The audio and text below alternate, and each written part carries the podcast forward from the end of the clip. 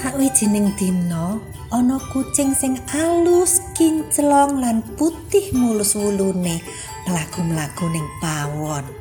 Dheweke weruh ana anak tekek lagi gondol daging empal. Mbuh saka ngendi? Kucing dadi kepingin melu mangan, terus golek cara supaya bisa ngrebut daging empal kuwi. Kanti modal wulune sing meranani, lan keprigelan olah kata kang mendemi kucing rumangsa iso ngrebut empal saka anak tekek sing miturut pangamatane isih mentah kurang pengalaman.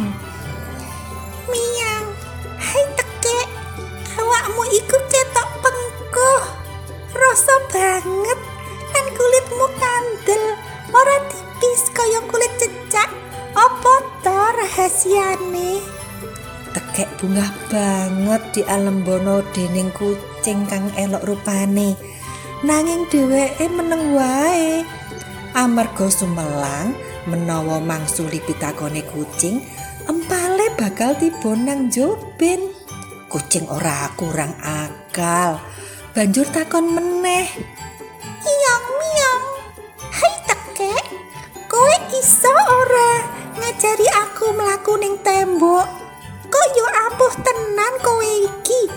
iso mlaku ning tembok sing ngejari sapa to? Tekek meneng wae.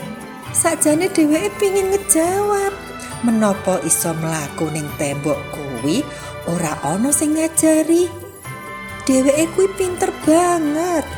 Dadi iso mlaku dhewe rasah diajari sapa-sapa. Kucing nyoba ngalembono meneh marang si anak tekek. Suaramu kuwi tak akoni pancen merdu tenan. Mbok kowe nyanyi sak lagu wae. Ben tambah kesengsem atiku marang seliramu. Anak tekek ora iso ngempet meneh, kepingin eksis. Dheweke buka cangkeme arep nyanyi.